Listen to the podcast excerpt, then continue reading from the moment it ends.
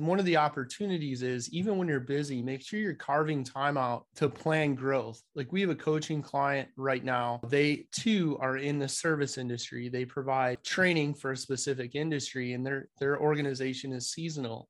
And the seasonality is a result of the weather in their part of the country, which is the Midwest. So they were just fin- finishing their quote unquote busy season. So now they're going to have a seasonal slow. And one of the things that we'd impressed upon them while they were very busy is, you need to start planning now for next year when the weather allows you to get out and provide more coaching and training. But then you also need to start looking at that valley in revenue where there's going to be that decline in revenue.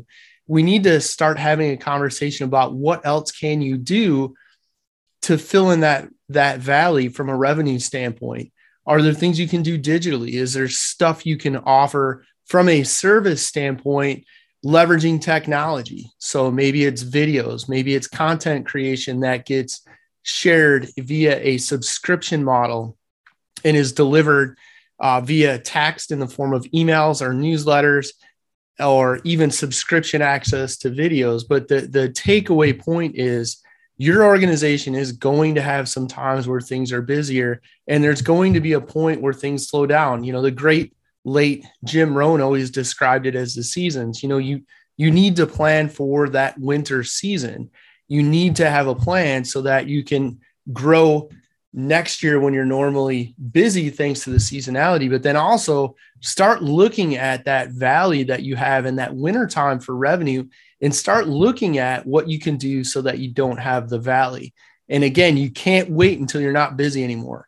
You know, some of our clients, and in particular a coaching client I mentioned, their, their comment initially was, well, we're so busy right now, there's really no time to take a step back and plan. And that's kind of that classic small business mentality, small business owner, entrepreneur that is stuck working in the business and not on it.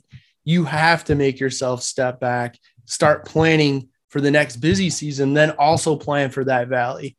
So doing those things makes it easy to grow your organization in terms of revenue, sales, bottom line, whatever you want to look at to keep score on growing your business. Having the ability to sell and deliver more products, goods, services during that valley is going to allow you to perform better. Having that time to plan for your next busy season is going to allow you to perform better. small business to grow dot com. Thanks for checking us out. This podcast is brought to you by small business to grow dot com, the website by entrepreneurs for entrepreneurs. Why reinvent the wheel? Start growing your business with best practices from industry-leading small business owners, executives, and entrepreneurs. Take their wheel, put it to work in your business, and start growing today. small business to grow dot com to learn more.